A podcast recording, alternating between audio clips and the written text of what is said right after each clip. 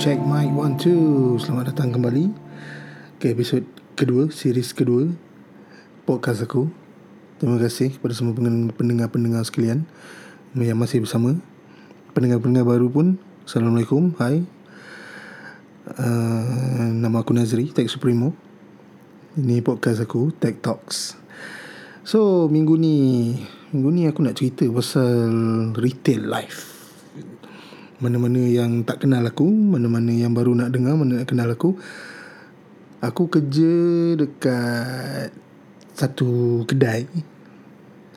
Kedai authorized Apple. Dalam kedai authorized Apple ada service center. So sebab tu aku tahu pasal service, aku tahu pasal retail. So basically aku in charge lah kat perihal kedai tu Bukan manager Belum sampai tahap tu lagi. Tak terror lagi. Tapi itulah uh, Aku kerja retail. So Bila kita cerita pasal kerja retail ni Orang semua fikir macam Oish Muhammad ni mesti Bodoh-bodoh je. Macam Alah kerja retail je kot Apa dia tahu kan? Tapi sebenarnya Ni lah Episod kali ni aku nak cerita lah Pasal kerja-kerja retail ni. Banyak orang yang Mungkin tak tahu Banyak orang yang tahu siapa yang tahu mana pernah kerja retail tu tahulah macam mana kan. Uh, penat lelah kerja retail ni. Uh, actually tak penat sangat sebenarnya. Mostly kau duduk you know kemar-kemar barang. Macam aku more to management so aku banyak balas email balance stock buat stock check bla bla bla benda macam tu lah. So retail Aku punya pengalaman retail start dengan masa aku kerja dengan cousin aku. Cousin aku ada kedai handphone dululah dekat Atamas. Ha, tu first time aku kerja retail lah. Sebelum ni aku kerja McDonald. Pernah kerja McDonald masa aku form 4 tunggu masuk form 5 dulu. Tapi time tu aku kat kitchen. Ha, at least aku pernah kerja McDonald's lah. Aku tahu lah. So, Then ni lah retail ni first time aku kerja dekat Atamas dulu. Uh, cousin aku punya kedai. Asalnya datang lepak je. Kan lama-lama staff dia ada seorang tu dia hilang. Biasalah kerja retail kan. so aku take over. Mula take over sehari. Take over dua hari. Take over seminggu. Lalas. Hmm, tu kerja dengan dia. So kat situ first first pengal- first exposure aku lah dekat dunia retail ni macam mana kan jual handphone dan jual handphone. Uh, apa yang kena tahu macam mana nak jual handphone macam mana nak cakap dengan customer macam mana nak jual barang. Dan aku actually kalau ikutkan aku punya perangai aku tak suka aku introvert. Somehow aku introvert. Tapi disebabkan aku kerja retail tu aku belajar jadi extrovert.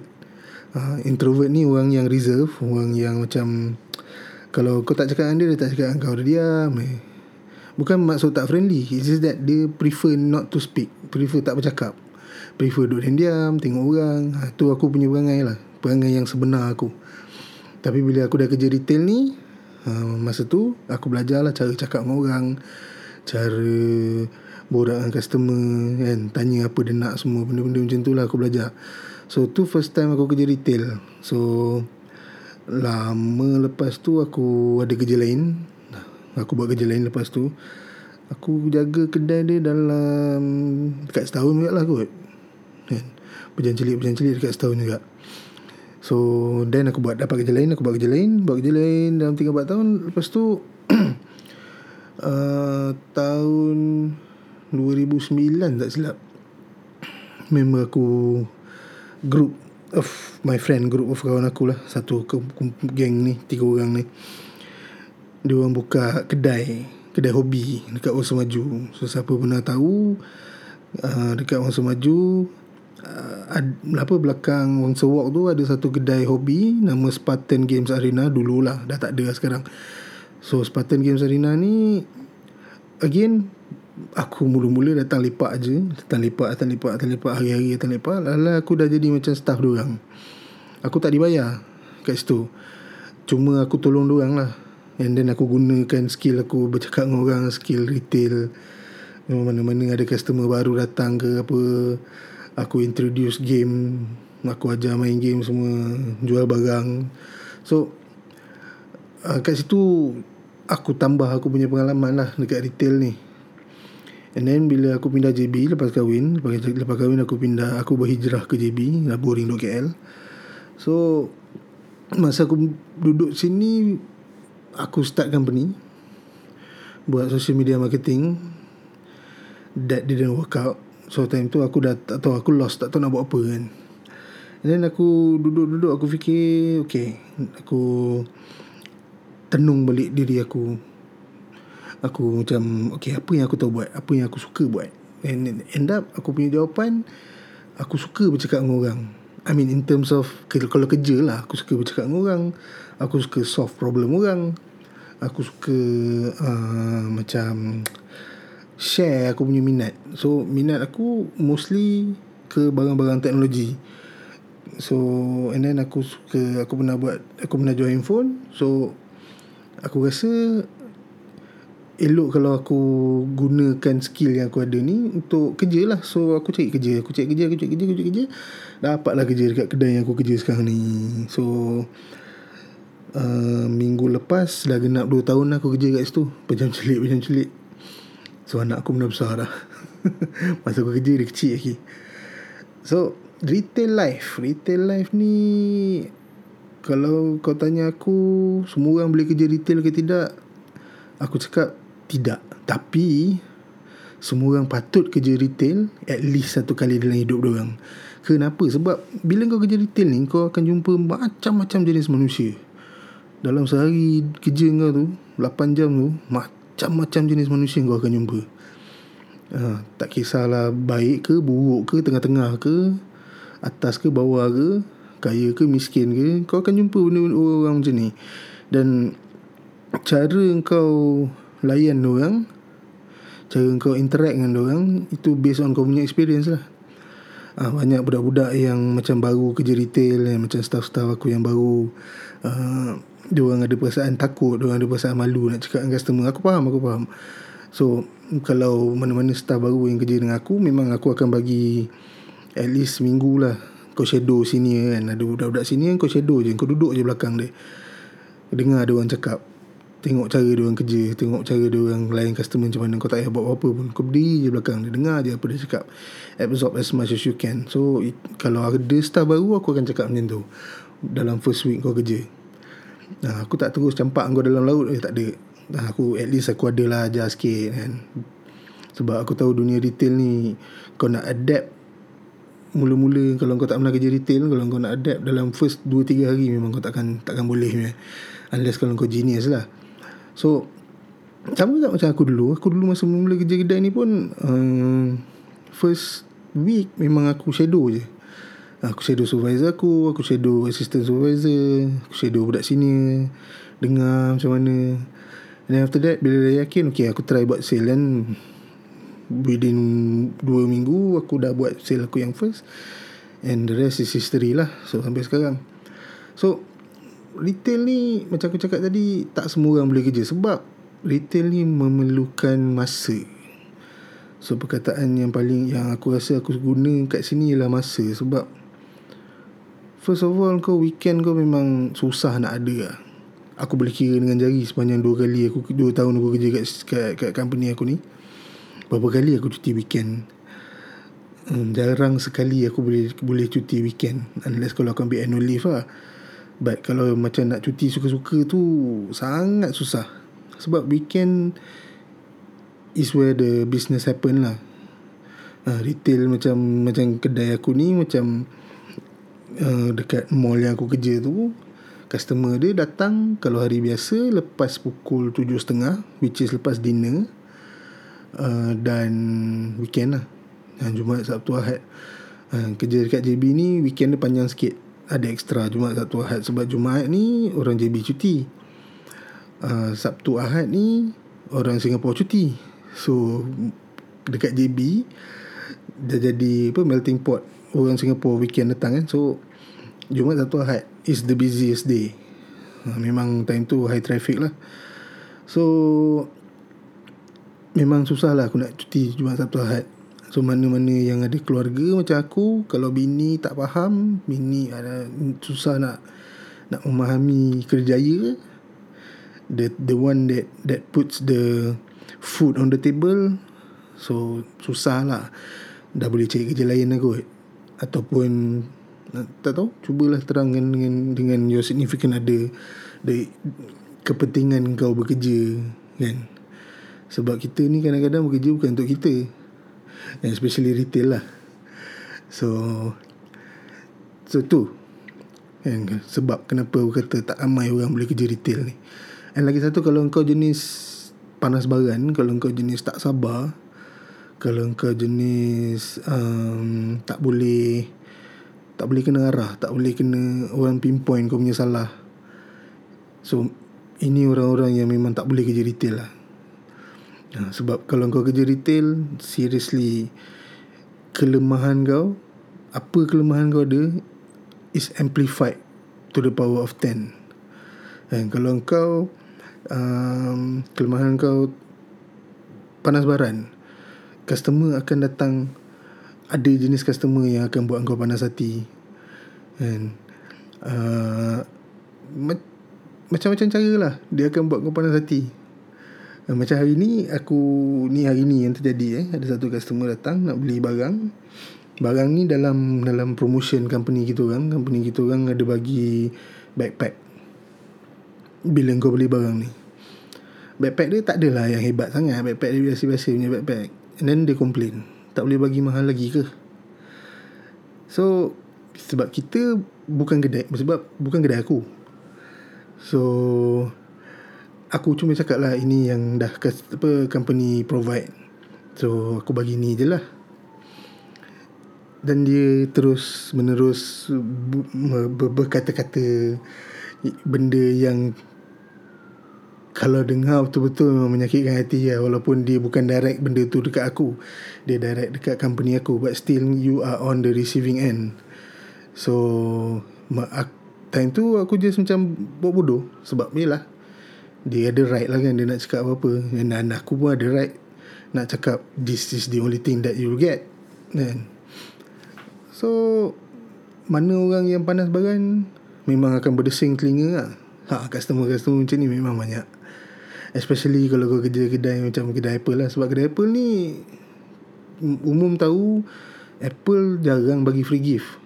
Kan, Barang-barang dia kalau kau beli uh, tak, seperti, tak seperti brand-brand lain uh, Kalau kau beli dapat tempered glass lah Kau beli dapat casing lah Kau beli dapat itulah dapat ni lah. Apple tak macam tu. Apple tahu barang dia valuable uh, Apple tahu barang dia orang akan beli Macam mana pun. So dia orang tak bagi benda-benda ni. Unless kalau benda tu Dah dah jadi macam stok lama. Dah jadi bukan stok lama lah kira macam entry level lah. Ha, Apple jarang kita orang jarang ada stok lama. Eh, barang kita akan sampai and then habis. Akan sampai dan habis. Akan sampai dan habis. Tak banyak masa barang tu duduk dalam store kita orang.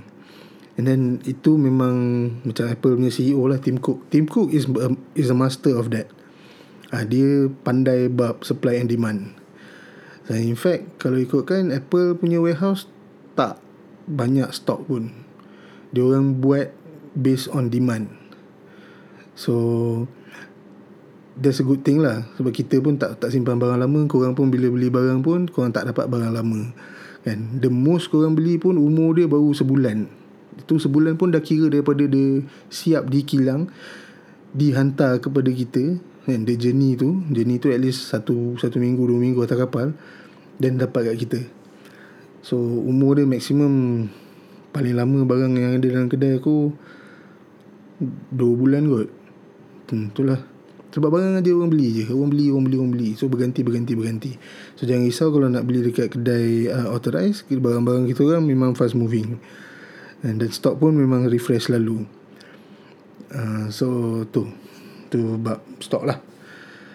So retail ni macam Yalah aku pun nak cerita Pasal aku punya pengalaman retail eh, Retail life kan Dan selain daripada timing Selain daripada customer Buat hati kau panas Kadang-kadang kau dapat customer Yang pelik-pelik. Pun ada. Most of the time kau akan dapat customer pelik-pelik. Macam tempat yang aku kerja tu Customer dia mostly uh, bukan orang Malaysia. Kan? bukan orang Malaysia kau ada orang China kau ada orang Bangladesh kan? kau ada orang Vietnam. Te- tempat aku kerja ni memang interesting lah. So in a way aku happy kerja kat situ pasal aku bukan deal dengan orang Malaysia je kan? Orang-orang negara kita je. So macam kau deal dengan orang China Dia orang ada code sendiri. Kau deal dengan orang Bangladesh Dia orang ada code sendiri. And deal dengan turis Arab ha, Macam ni code dia. Deal dengan Vietnam Macam ni code dia. And ada jenis-jenis customer uh, Regular. Regular pun ada juga. Ha, Walaupun dia kedai Apple Jangan ingat kedai Apple tak ada regular.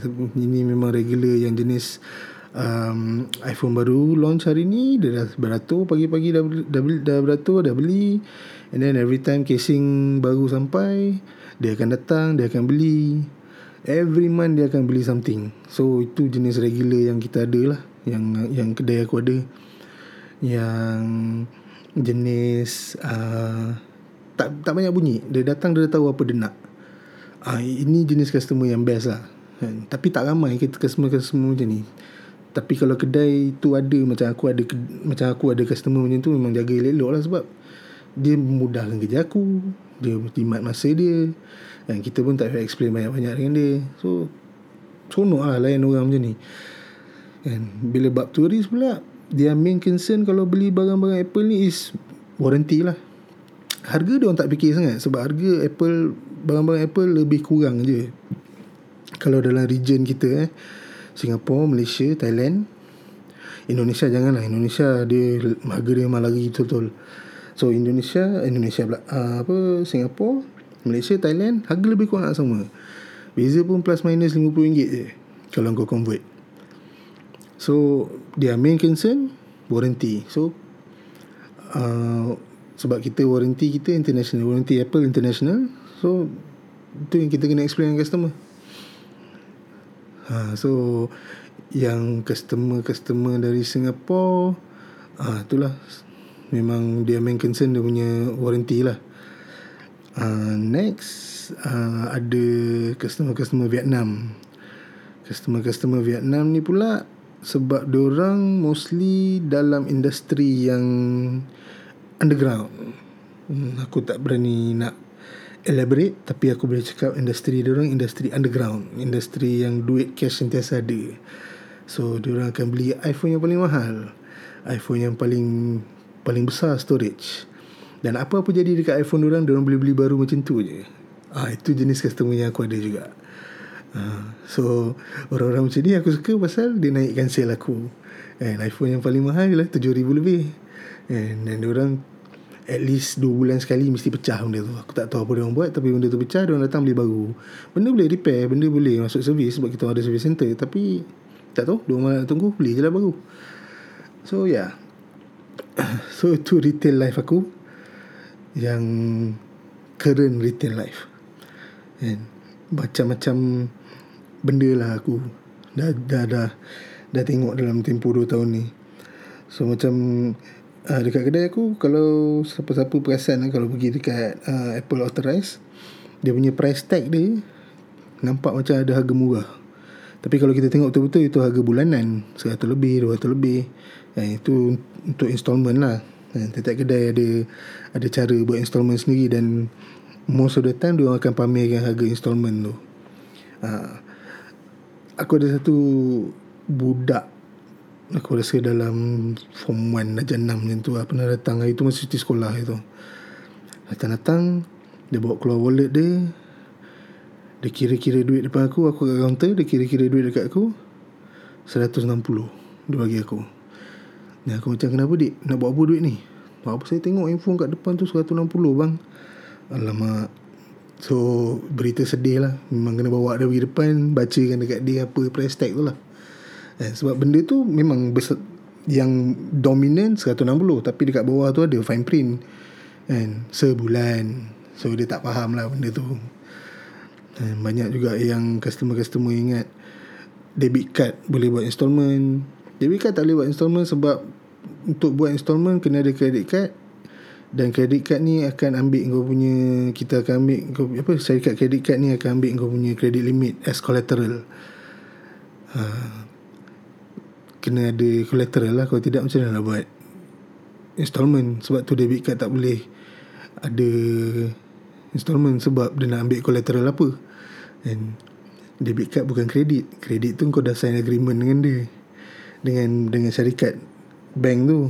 Uh, untuk provide kau kredit. Eh, ini debit bukan konsep dia lain. Tu banyak orang tak faham kat situ so banyak juga orang-orang datang macam pekerja-pekerja kontrak yang bukan orang Malaysia dan orang ada account.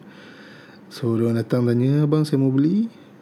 Saya ada ini card kita tunjuk aja aku dah tahu lah ini debit card eh, sekarang mostly bank bukan mostly aku semua bank kat Malaysia ni pakai apa ATM card tu jadi debit card kan. So dia ingat benda tu boleh buat lah so again kena bagi tahu berita sedih tak boleh buat. So uh, untuk orang cakap barang Apple ni tak ada orang beli. Sekarang lah konon. Tak juga. Eh, sebab macam Apple sekarang macam aku cakap dia ada produk untuk semua level budget and starting dengan seribu lebih. Kan 1249 1299 ha. kalau cerita pasal phone lah. Ha. so dia ada bajet daripada kalau bajet kau banyak ni kau boleh beli ni. Kalau ni, ni sampai ke 7000 lebih so itu uh, aku rasa tak ada sebab lah orang cakap sale turun ke apa ke. Sale memang ada turun lah. Tapi itu sebab kita punya ekonomi pun tengah mendap sikit pun tengah lembab sikit kan. Ke mana-mana pun sama juga. Tapi kalau nak kata orang tak membeli barang Apple tu tipu lah. Hmm, at least aku ada kat jual device sampai sekarang every day tak pernah ada hari yang kosong lagi. So uh, kalau orang nak cakap barang Apple tu lah. Kalau orang nak cakap barang Apple ni tak ada orang beli mustahil lah bagi aku. So tu the from ground zero lah. Dekat at least dekat kedai aku itu yang terjadi. Yang ini yang aku ceritakan lah. So retail life ni uh, paling best bila bukan paling best lah actually pengorbanan tu macam aku cakap itu yang tadi awal tadi masa lah sebab weekend kau tak ada weekend kau kena kerja. And then uh, kalau kerja pun kalau kena cover shift kau kena kerja 12 jam. Kan sebab kau kerja dalam sebab kedai aku dalam mall so aku kena ikut timing mall lah. Uh, timing mall aku 10-10 so aku kerja 10-10 lah. Kan uh, masa dengan family kurang. Uh, tapi bila ada masa tu memang aku gunakan cukup-cukup lah uh, especially anak aku membesar sekarang. Kan, umur dah 2 tahun setengah. Time-time yang masa-masa yang apa dalam hidup dia yang dia perlukan uh, parent seorang apa seorang bapa yang ada dengan dia kan membesar dengan dia. So aku tak rasa rugi aku kerja macam ni. Aku rasa kan? so aku rasa dalam retail ni kalau nak cerita negatif dia selain pada masa perception lah perception tu aku perasan lah kan orang datang kedai they look down on you ya, sebab kau kerja macam ni uh, lagi satu kalau macam sebab aku tak tahu cakap Mandarin. Aku tahu cakap Cantonese, aku tak tahu cakap Mandarin. Ha, kelakar tak kelakar. Aku tahu cakap Cantonese pasal membesar, growing up, aku suka tengok cerita Hong Kong. Cerita Hong Kong mana ada Mandarin. Cerita Hong Kong Cantonese. Dan orang-orang yang aku membesar dalam golongan apa masa aku membesar dulu, masa zaman aku sekolah. Dekat Kuala Lumpur semua Cantonese mana apa cakap Cantonese mana dia cakap Mandarin Mandarin ni start aku dengar bila aku dah start kerja advertising tahun 2001 macam tu ha, tu time tu aku dah dengar sikit-sikit Mandarin dekat KL tapi sebelum tu sepanjang aku membesar sepanjang aku sekolah semua Cantonese babe. Ha, lembut kau cawa ha, benda-benda macam tu. Kan? Jadi sekarang ni bila aku kerja um, actually masa aku start kerja dulu uh, ada customer Chinese masuk aku keluarkan aku punya Cantonese dia pandang aku lain macam. Ya yeah, sebab yang datang tu orang mainland China. Dia kerja kat sini lah. Orang mainland China. Aku pula pergi cakap Cantonese Cantonese kan Hong Kong. So China dengan Hong Kong kan orang ada ni sikit. Even sekarang pun ada pergeseran kan. Dia pandang slack kan. So dia pun pandang aku slack. So macam okay. Dan aku punya supervisor time tu datang macam Eh sini kita tak cakap Cantonese Oh okay, okay, okay. So Of course lah sekarang aku tahulah sikit-sikit Kalau dia cakap apa Color apa Nombor apa Handphone apa Semua aku tahulah. It's just that kalau nak Carry a conversation Dalam Mandarin tu Aku tak boleh buat. Belum lagi. Tengok lah Macam mana. Tapi aku belajar lah sikit-sikit. Ha, Tapi Cantonese je. Ha, Sikit-sikit aku boleh berburak ha, Kalau orang tanya aku Beza Cantonese dengan Mandarin Jauh beza dia sebenarnya. Cara sebutan lain Perkataan lain. And So uh, Itulah dia Antara benda-benda yang Anecdotes Anecdotes Kerja retail ni. Uh, Cerita pasal Retail ni lagi satu penting Team kau. Yang uh, Ini bukan negatif lah Ini, ini Benda yang aku rasa Aku nak share. Okay uh, Team Teamwork. Memang semua orang ada commission sendiri Based on sale. Aku tak tahu kedai lain Tapi kedai aku macam tu So Tapi Cara kau kerja Sebenarnya kena ada teamwork lah. Kadang-kadang kalau uh, Kau tak larat nak layan Satu customer ni Maybe dia annoy kau Maybe dia Kau macam mana cakap Dia tak nak dengar Dan kau rasa Sikit lagi Kau punya Kau punya fuse nak putus ke apa Kau kena at least Macam wrestling Kau kena save orang sebelah lah. Bagi bagi tag team masuk pula. And then kau boleh pergi belakang So teamwork macam tu kena ada Kalau nak kerja retail. Um, Kalau kau tak boleh nak entice customer Ataupun kalau dia masih hesitant. Padahal dia, kau tahu dia nak beli barang ni Tapi dia masih lagi hesitant Memang jangan takut lah minta tolong orang lah. Minta tolong staff lain Minta tolong kawan-kawan yang lain yang kerja sekali kat floor. Uh, Macam aku Itu yang aku ajar staff-staff aku lah Budak-budak aku. And ada yang dulu-dulu ada yang hostile dengan culture teamwork ni. Bagi dia every man for himself. Susah ni tu sebab kau hari-hari dengan budak ni. Kau hari-hari hidup dengan kawan-kawan rakan-rakan bekerja ni. And kalau kau tak nak teamwork, dia orang pulau dengan kau, sakit juga kau. Sebab bila nanti kau buat sale and something goes wrong, tak ada siapa nak backup. So, mana-mana kerja retail memang aku nasihatkan janganlah fikir every man for himself sangat. And memang komisen kau makan each sale memang individual tapi kita hidup dalam kedai tu sama-sama. Nah, so itu itu salah satu prinsipal yang aku ajar dekat budak-budak aku lah. And yang is, ini bukan every man for himself. And sale kau yes rezeki kau tapi kita kerja sama-sama kita naik sama-sama Kita balik sama-sama Datang kerja sama-sama. Simple. So yeah Tu detail life lah. Retail life yang Yang yang Kalau nak lagi detail uh, Apa Situation-situation yang pernah jadi Aku selalu tweet Pasal benda ni. And, Tapi Macam Tiba-tiba lah Tiba-tiba aku tweet Tiba-tiba aku tweet. So siapa yang follow aku Kadang-kadang nampak lah Benda ni aku tweet Ya, so itulah cerita pasal retail life aku. Yang something aku rasa dah aku dia dah jadi career aku sekarang lah. Dan dulu macam-macam kerja aku buat lah aku buat kerja retail. Aku bangga aku kerja retail aku happy aku kerja retail. Dan aku happy dengan benda ni aku besarkan anak aku. Hmm, aku provide roof for my family. Yeah. happy lah And Seronok Jumpa orang hari-hari Jumpa customer. Um, Dan Seronok dapat barang baru lah. Macam ni bulan 9 dah dekat Ni barang baru Apple nak keluar. Aku yang akan dapat dulu Kita orang akan dapat dulu Sebelum saya buat kedai. Sebelum korang beli pagi tu Saya tak buat kedai malam sebelum tu Kita orang lah buat. So kita orang dah main dulu lah. And tak tahulah apa rupa dia Tapi most of the, apa bukan, most of the time Memang kita orang akan dapat dulu. And kau tidak macam mana? Kau datang pagi beratur tu Benda tu dah ada display semua. Malam tu lah kita orang buat semua. Buka semua ni semua. Pasang demo semua. Itu satu Satu Antara benda-benda yang best lah kerja Dengan Apple ni. Barang-barang baru kau main dulu. Barang-barang baru kau main dulu. Tapi tu lah Info apa benda nak keluar Memang kita orang takkan dapat Sampai dia announce. So janganlah pergi kedai.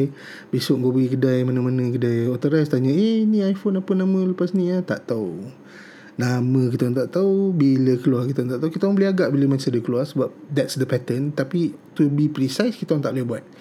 Harga kau tanya kita orang pun Kita tak tahu. Bukan kita orang yang bagi harga. Until the day dia nak keluar. Sehari sebelum dia keluar Baru kita tahu harga dia. Kan, Kalau kau datang saja-saja Macam kata macam next week apa dua minggu lagi Apple buat presentation then the next day kau nak pergi APR apa apa APR ke kedai authorized ke yang tu dah datang dan tanya eh bila boleh sampai sini ya? Sorry lah kita tak kerja dengan Sirim. Sebab Malaysia barang elektronik kalau nak masuk kena lepas Sirim dulu. So biasanya Malaysia memang akan lambat sebulan daripada launch.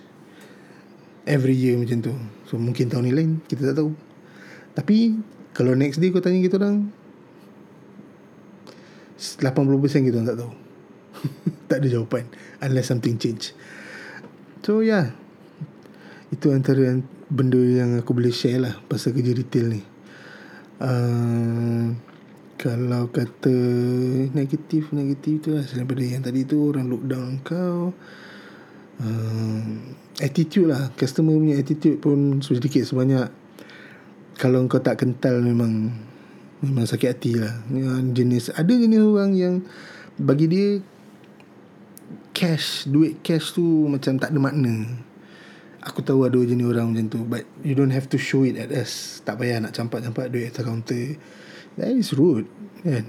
Uh, kalau kau dia macam ni lah rule Kalau kau tak suka orang buat macam tu dengan kau Kau jangan buat macam tu dengan orang.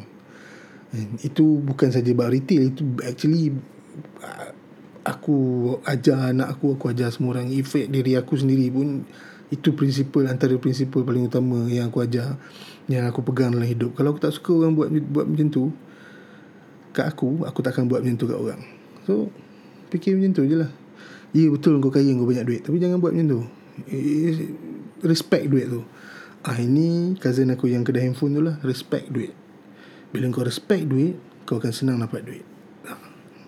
tu aku ikut motor tu aku ikut mantra tu. Dan boleh share dengan orang free tak ada terima so respect duit respect orang. Seriously hidup kau akan best.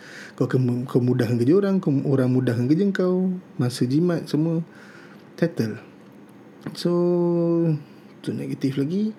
Hmm, apa lagi negatif aku boleh share?